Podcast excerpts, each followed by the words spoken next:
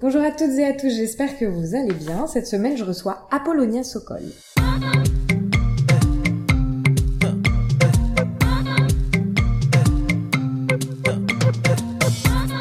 Présente est un podcast dans lequel je souhaite mettre à jour ce qui vient en amont puis en aval de l'art contemporain. Mes questions portent donc rarement sur les œuvres en elles-mêmes, mais davantage sur toutes les réflexions et les doutes qui gravitent autour de celles-ci. Car ici, je m'intéresse d'abord à la manière dont la vie de mon invité impacte son travail, puis à l'inverse, à la façon dont son travail vient impacter sa vie. Dans Présente, j'essaye de mener les conversations comme j'ai l'habitude de le faire en tant que critique d'art dans les ateliers d'artistes ou à la terrasse des cafés, sauf qu'ici nous sommes enregistrés et vous avez la possibilité de tout écouter.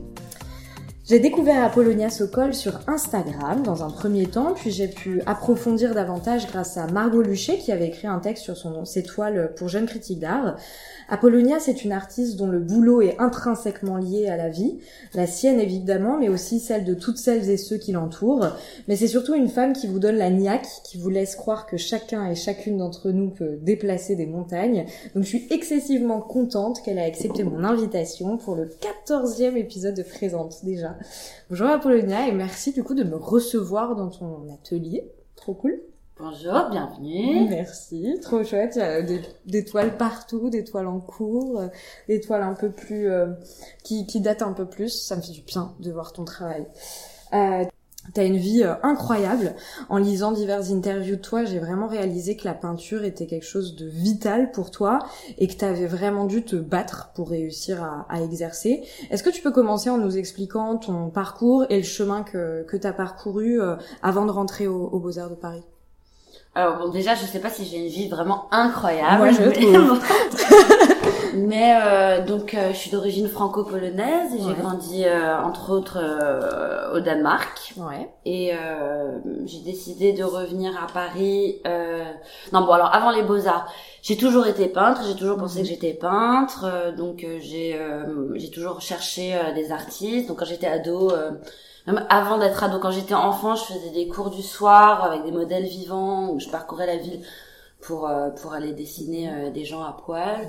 Euh, Qu'est-ce que j'ai fait? Quand j'avais quand j'avais 15 ans, comme ça, j'allais, je suis partie à Düsseldorf. Mm squatter les beaux-arts de Düsseldorf et je me rapprocher des peintres là-bas. C'était une super école. Ouais, il, y avait, il y avait quoi? Il y avait Thaler, c'est l'école de, de Joseph Beuys. Ouais. Il y avait Albert Hollen. Bon, voilà, c'était des gens qui m'impressionnaient à l'époque. Et, euh, et puis après, euh, plus tard, j'ai décidé de venir à Paris euh, parce que pour, pour rejoindre mes petits frères. Mm-hmm. Donc je me suis occupée de mes petits frères et donc j'ai décidé de revenir à Paris, retourner dans le théâtre dans lequel je suis née, qui avait créé mes parents, qui était dans un quartier populaire à Château Rouge, quartier africain.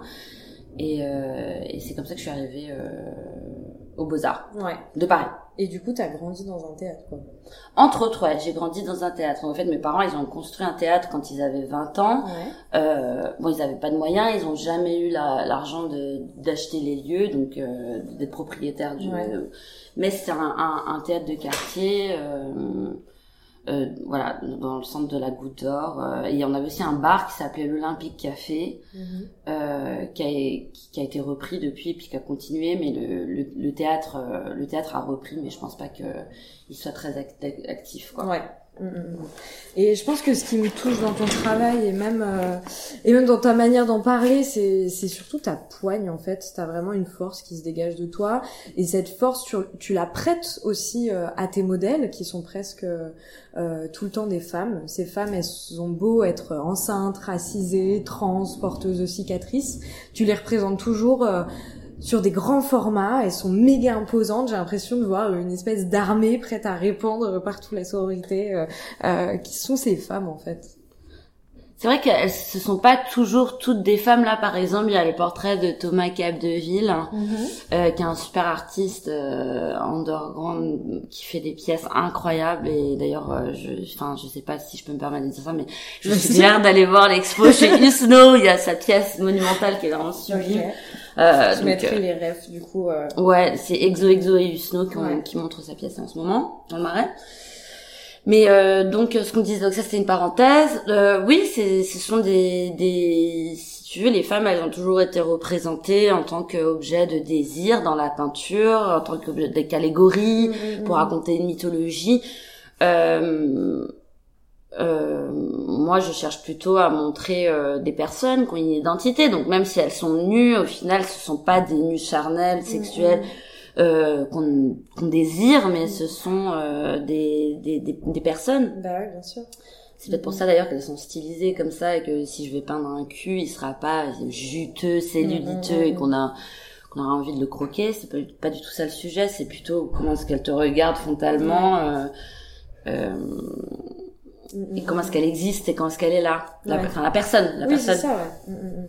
oui parce qu'en plus toutes ces personnes c'est pas du tout des personnes que tu as imaginées ou des trucs que tu vas trouver sur internet. Enfin c'est des gens avec qui tu vis quasiment au quotidien quoi qui sont des proches qui sont des personnes que tu admires pour la plupart ce sont des, des proches après ce sont aussi des gens que que je peux aller chercher Mhm. Enfin, ou si j'entends pas, si je vois la personne, j'entends pas, je, je, je, vois la personne quelque part et puis d'un coup je vais essayer de me rapprocher d'elle pour pouvoir la peindre. Mais bon, il y a vraiment un truc d'empathie. Mhm, mhm, euh, et euh, je sais pas ce que tu disais que que je leur donnais ma force, mais c'est plutôt le contraire. Hein. Ouais.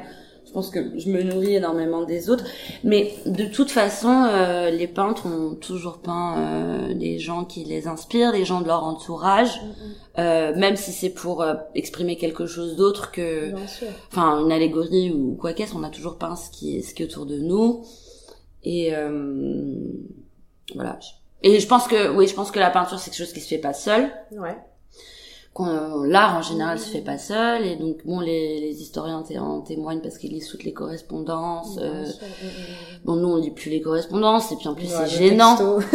ouais déjà il y, a, y, a les textos il y a les mails mais c'est un peu gênant aussi je trouve de, de s'introduire comme ça dans l'intimité des gens post-mortem mais euh, mais néanmoins enfin certains le font et euh, et euh, on sait que bon la, la, mythologie de l'artiste qui peint tout seul qui travaille tout seul dans son atelier bon elle est complètement erronée et en fait, euh, on a toujours euh, mmh. travaillé avec les autres, on a toujours eu besoin des autres, des récits des autres, et des idées des autres. Et euh, voilà, que ce soit par le biais des références ou par euh, le lien humain, euh, la, connexion humaine. Euh, on ne pourrait pas faire de l'art sans, je pense. Ça c'est. Absolument. Ouais.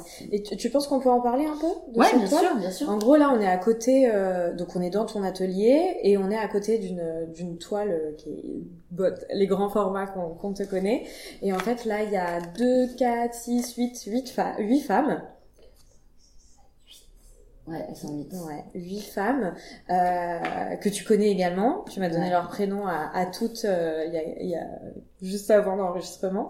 Et là, pareil, tu me disais qu'elles, elles ont vraiment aussi eu leur mot à dire, euh, qu'elles, se sont, qu'elles t'ont expliqué aussi ce que ce qu'elles ce qu'elles voulaient voir aussi dans ton de, ton tableau. Et j'ai l'impression qu'il y a eu vraiment un échange aussi pour que naisse euh, cette toile. Euh, ouais, cette toile, elle est assez spéciale. Mais en fait, finalement, j'ai un petit peu ce genre de, de, de, de relation euh, très intense avec chaque, chaque personne que je peins. Mhm. Mais euh, cette toile, elle, elle, elle, est différente. Donc, elle fait à peu près 3 mètres 80. Euh, peut-être un peu moins, 3 mètres 50 de long. Et euh, c'est euh, une reprise du Printemps de Botticelli, qui est un mmh. tableau qu'on connaît tous, euh, donc un tableau ésotérique, mmh, mystique. Mmh, Alors on parlait de l'écoféminisme entre nous tout à l'heure. c'est aussi en lien avec ça. Finalement, c'est un tableau sur la fertilité, avec plein de symboles. Euh, dans, dans le jeu des mains, les trois grâces, on peut voir le symbole du triangle qui est la chatte. Il y a, y, a, y a plein de choses euh, qui euh, évoque. Euh, bah, D'ailleurs, je pense qu'elles sont toutes un peu enceintes dans cette peinture. Mhm. Donc dans l'original de Botticelli. Et donc euh, pour à l'occasion de l'exposition qu'on va faire au Moco mhm. sur bah, la sorcellerie, la sorcière, mais en tant que, que personnage de résistance. Mm C'est pas juste la sorcière, c'est aussi le, le la magie en fait, la sorcière. Ouais.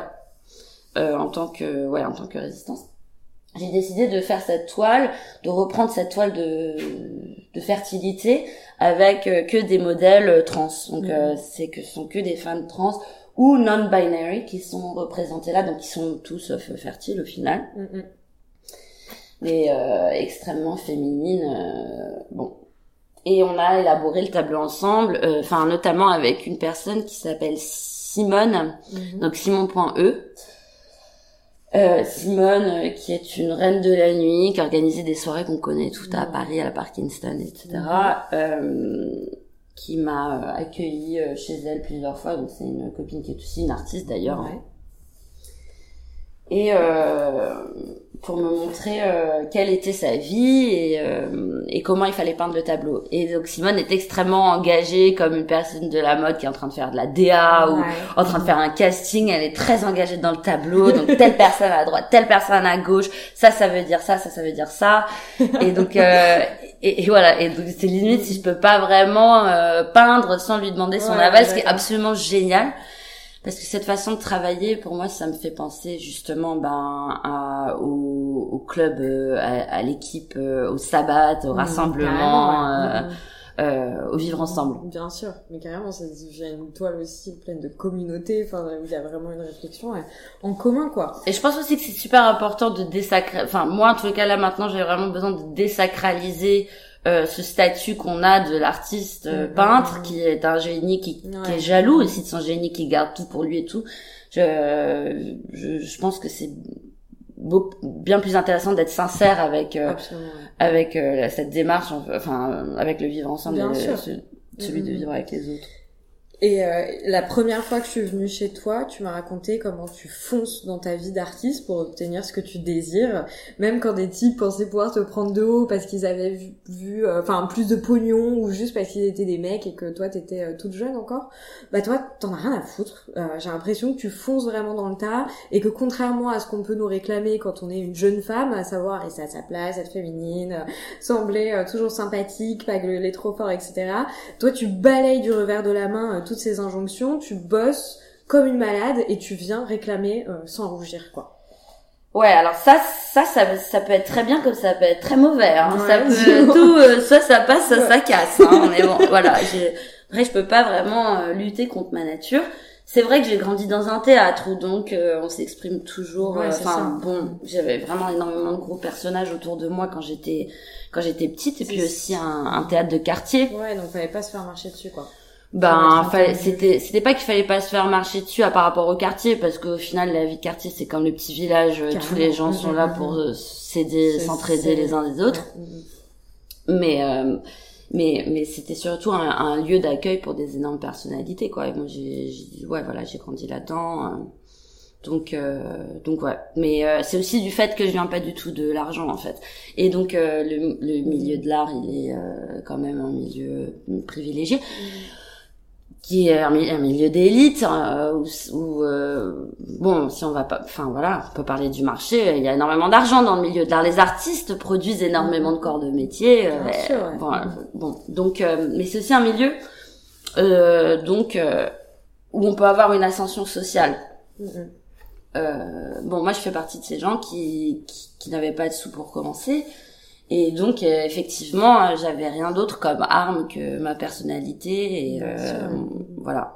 Enfin, ta peux- gueule, quoi, ouais. Ouais. La, la possibilité de t'exprimer et de machin, quoi. Mais euh, bon, je sais pas, après, c'est un peu, c'est un peu flatteur euh, ce que tu me dis, mais... Mais oui, je suis une fan. et pourtant, malgré cette force, ce qui se, qui se dégage de ta personne, je lisais dans, dans, dans diverses interviews que ton moteur premier pour peindre, c'était le désespoir.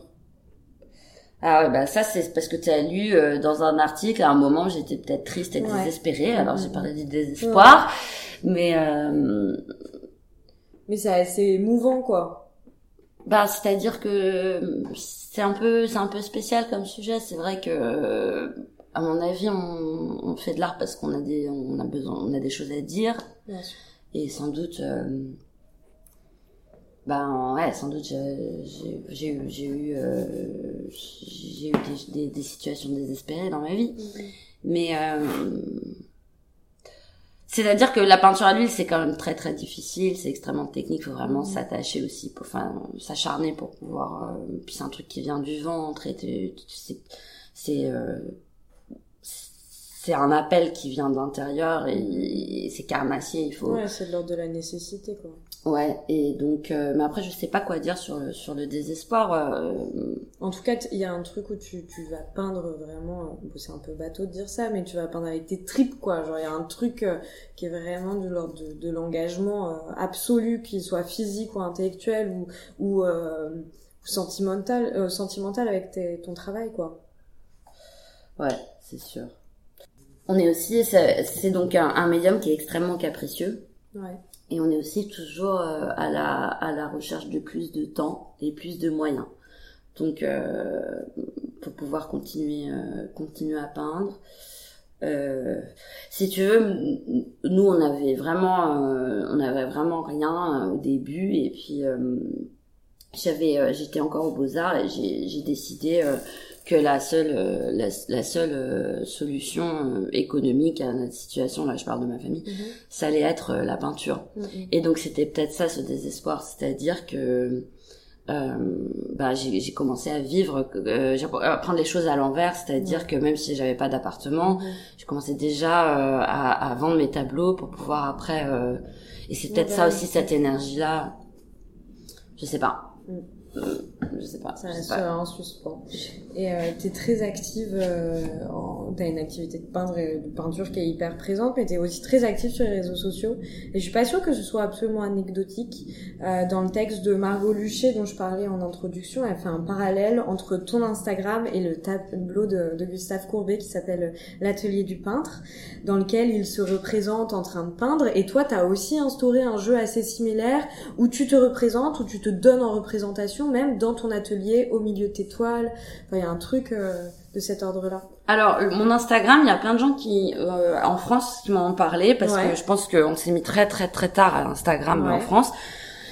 Et, euh, et je pense que cette façon de, de faire une parallèle avec ce tableau mm-hmm. de l'atelier de l'artiste, c'est peut-être la plus jolie façon d'en parler. Ok. ouais. Mais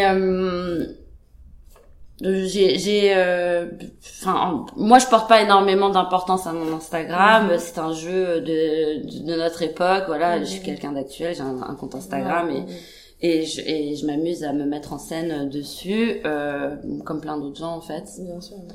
après euh, je pense que pour les pour pour pas mal de jeunes euh, peintres en devenir ça a eu un temps enfin il y a eu un moment ça a dû être inspirant aussi de voir comment ça, euh, comment euh, ouais comment ça se passe la vie d'un peintre mm-hmm. comment bon après enfin je sais pas. On est dans une autopromotion constante aussi ce qui est un peu ouais mais tu dur. vois j'ai pas cette sensation là avec ton insta tu vois parce qu'il y a des tous les artistes aujourd'hui ont un insta ils mettent leur toile leur machin c'est une espèce de, de book en ligne quoi finalement.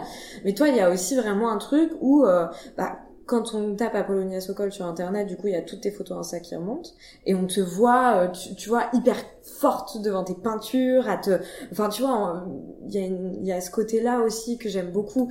Euh, on, te voit en tant que peintre, quoi. Mm. Et, euh, et, je trouve ça hyper fort parce que justement, ça permet aussi à des jeunes femmes de se projeter et à se dire putain, mais c'est trop cool, quoi. Bah, en fait, moi, j'ai j'ai j'ai 32 ans maintenant, et quand j'ai commencé euh, à l'école, bon, j'ai d'abord j'ai été admise aux Beaux Arts de Lyon quand j'avais 19 ans, et à cette époque-là, on avait encore en France ce truc euh, qu'il y a dans, dans certaines institutions, dans des écoles. Donc là, je vais parler aux étudiants, et les gens comme ça, où euh, on dit que la peinture est morte. Ça, ça date depuis. Euh, bon, les, euh, bon, là, c'était le pic dans les années 90, oui, mais c'est un truc qui est un peu plus ancien, qui peut-être qui date de la deuxième guerre mondiale, où tout le monde est parti, je sais pas. Mais, euh, mais je sais que les générations avant moi ont énormément souffert de ça. Ouais.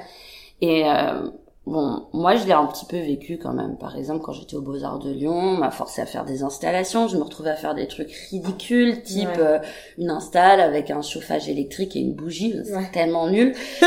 et et, et j'étais extrêmement malheureuse. J'ai dû, je me suis cassée en cours d'année euh, avant même euh, parce que c'est une école avec un système d'écrémage. Je suis partie tout de suite parce que euh, on me disait qu'il fallait pas peindre. Et après, plus tard, j'ai eu des, comme j'ai parfois des assistantes qui sont des jeunes filles en fait qui qui veulent apprendre le métier, tout ça. Et notamment, il y en a une qui s'appelle Léna Long, qui est aux Beaux Arts de Sergi maintenant, qui est super peintre. Et elle me disait que quand elle était à l'école, parce qu'elle était aux Beaux-Arts de Lyon également, euh, elle, a, elle avait carrément deux books différents. La journée, elle faisait un taf pour l'institution pour pas se faire virer de l'école, et la nuit, euh, elle peignait. Putain, ouais, et donc, euh, elle, elle, son book officiel à l'époque, c'était euh, euh, un travail sur la philosophie, et je sais pas quoi. Euh, voilà. et en fait, c'est quelqu'un qui, qui, qui, peint, qui, qui peint des gens, qui peint des situations avec des gens. Qui... Parce que bon, il y, a cette, il y avait, il y avait cette haine des peintres. Bon, la France, c'est peut-être le seul pays qui a haï ses peintres comme ça. Je veux dire, les Anglais, ils ont adoré leurs peintres, les Allemands, n'en parlons même pas. Puis après, bon, partout dans le monde, on a adoré la peinture. En France, il y a vraiment eu ce truc-là. Mais alors, encore plus euh, par rapport à la figuration. Ouais. Ah bah oui, oui, oui, c'est clair.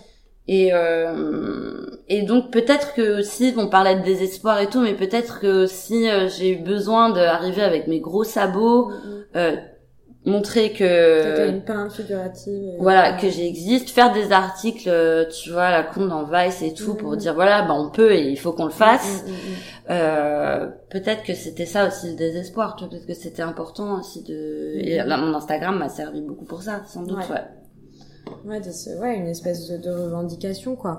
Et finalement tout le monde a suivi hein Bah oui. Ah, finalement tout le monde a suivi et euh, je dis pas que j'ai été précurseur ou quoi parce qu'on en est plusieurs on est plusieurs peintres figuratifs euh, à, à- de mon âge là à Ah, cartonner ouais. et puis- enfin cartonner ah, où ça commence à fonctionner bien genre euh, Jean Clarac euh, Oui, tu vois. Simon Ouais. Martin Mm, mm. euh, puis euh, bon il y en a plein mais aussi tous les il y a beaucoup beaucoup d'étudiants euh, euh, qui sont encore à l'école aux Beaux Arts qui font euh, qui osent faire des Mm, portraits qui osent faire du et quand moi j'étais aux Beaux Arts c'était compliqué hein Ouais. c'était pas cool Mais c'est fou parce que tu vois, euh, deux épisodes avant toi, je, je recevais Cécile Granara qui, pareil, qui a eu les mêmes euh, les mêmes dires que toi, quoi, qui disait elle, elle, a dû faire de l'install avant parce que c'était pas possible et elle, elle se sentait peintre, quoi. Donc euh, donc ouais, cette recherche là de c'est fou, quoi. Je vois aussi ça euh, comme une manière de de montrer que t'es là, que t'as le droit d'être là en fait, vraiment. D'ailleurs, tu prends aussi pas mal la parole sur des questions euh, politiques et notamment sur l'exclusion des femmes peintres dans l'histoire euh, et toutes les toutes les minorités finalement. Grâce à toi, j'ai notamment découvert l'histoire de d'Artemisia. Aide-moi. Gentileschi. Voilà, que que je connaissais pas du tout. C'est fou. Ouais. Bah Artemisia, euh, en fait c'est ça, c'est que les, les, les, les femmes ont toujours été présentes. Mhm.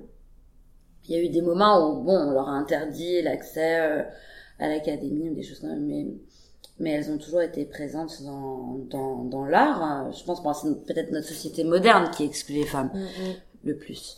Mais euh, mais euh, on écrit l'histoire est écrite non pas par les vainqueurs mais par les philosophes actuels du moment. Mhm. Et donc euh, Artemisia, bon, elle- elle- elle- sa vie elle commence par un, un drame en fait. C'est la fille d'un très très grand peintre et puis elle veut faire de la peinture. Elle est, modèle de son père. Elle a 13 ans. Elle veut et donc il l'emmène euh, chez un, un confrère pour que pour qu'il l'apprenne à, à peindre.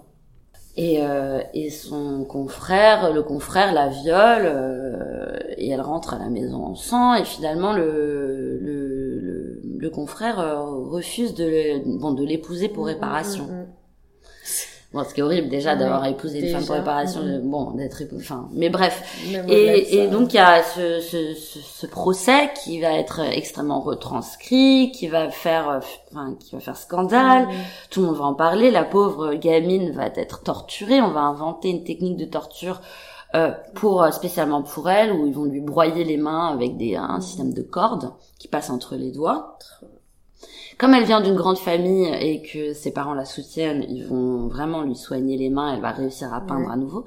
Puis ça va devenir euh, une des peintres les plus importantes de son époque. Elle va devenir une peintre de la cour. Elle va euh, partir euh, à Florence. Elle parle de Rome, Florence.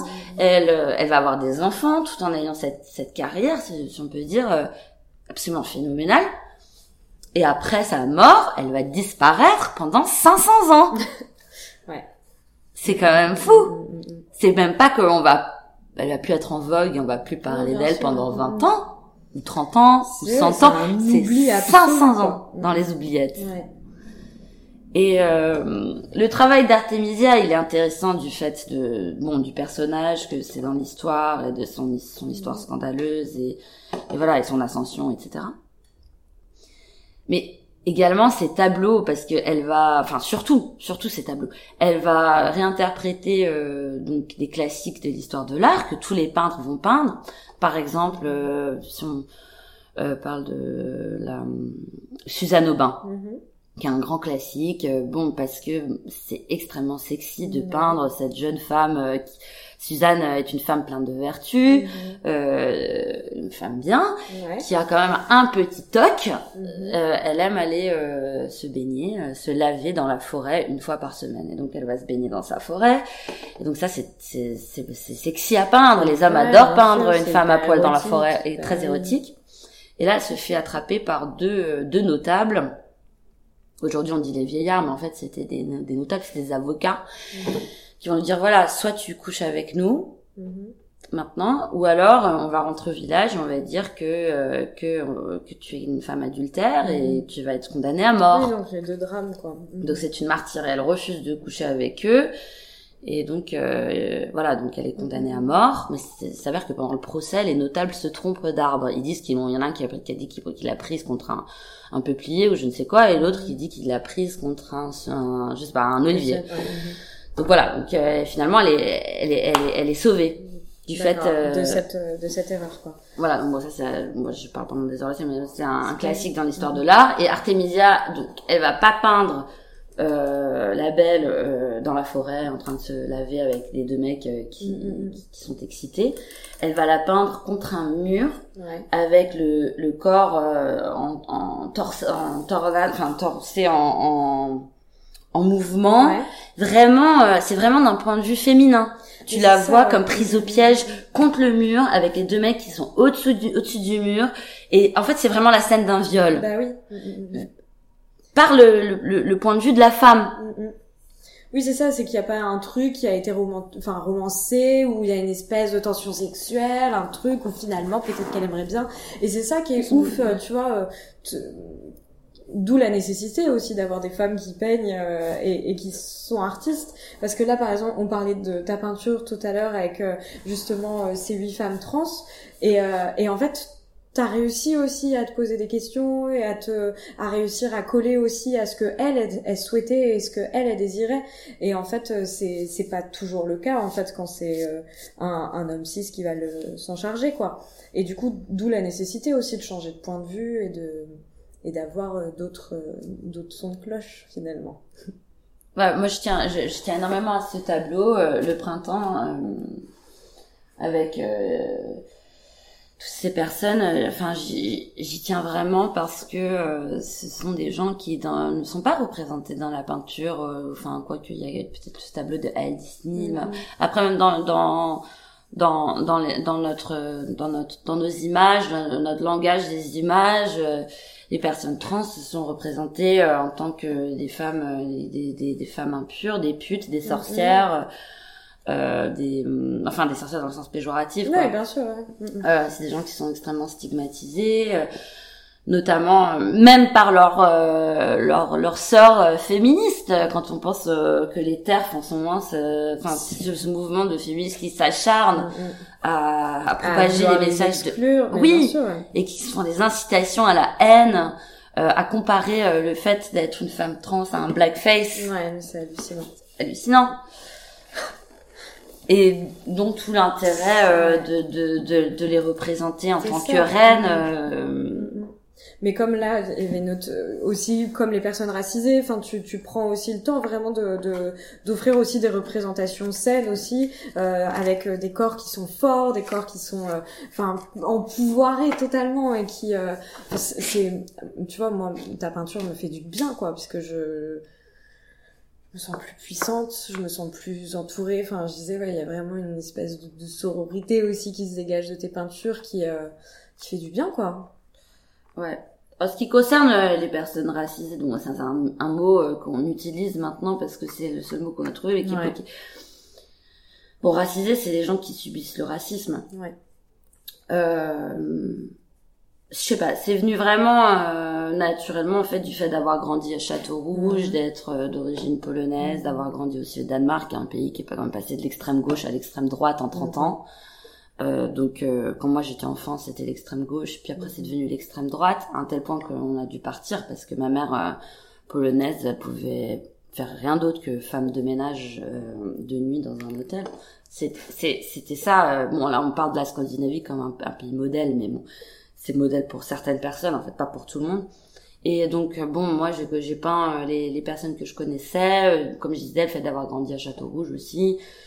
Euh, et puis euh, bon maintenant euh, maintenant j'arrive à on arrive à articuler moi j'arrive à articuler enfin parce qu'en fait quand on peint c'est parce qu'on n'arrive pas très bien à parler hein. Mhm. c'est pas enfin c'est pas c'est notre langage ça va être la peinture et maintenant on peut ça fait sens. Maintenant on peut on peut se dire ah oui ben c'est vrai que bon il y a il y a Black Lives Matter. Bon, bon depuis longtemps mais c'est important de faire ça. aux oreilles d'un peu tout le monde actuellement. Oui, mais non, mais c'est important de portraitiser les gens, de, de, peindre des gens qui n'ont pas accès en fait à, à, à ça euh, normalement. Hein. Enfin, dans l'histoire, je veux dire, dans l'histoire, euh, les, des personnes noires, euh, elles, on l'a vu dans l'expo le modèle noir, quoi. elles représentent le diable ou un esclave, quoi. Alors que bon, en fait, c'est des gens avec qui on vit euh, en Europe depuis toujours, depuis même avant euh, avant la traite négrière, le, le colonialisme et tout ça. Enfin, il y a toujours eu des, des gens du on est le fruit de, de mélange de culture. Bon, bref.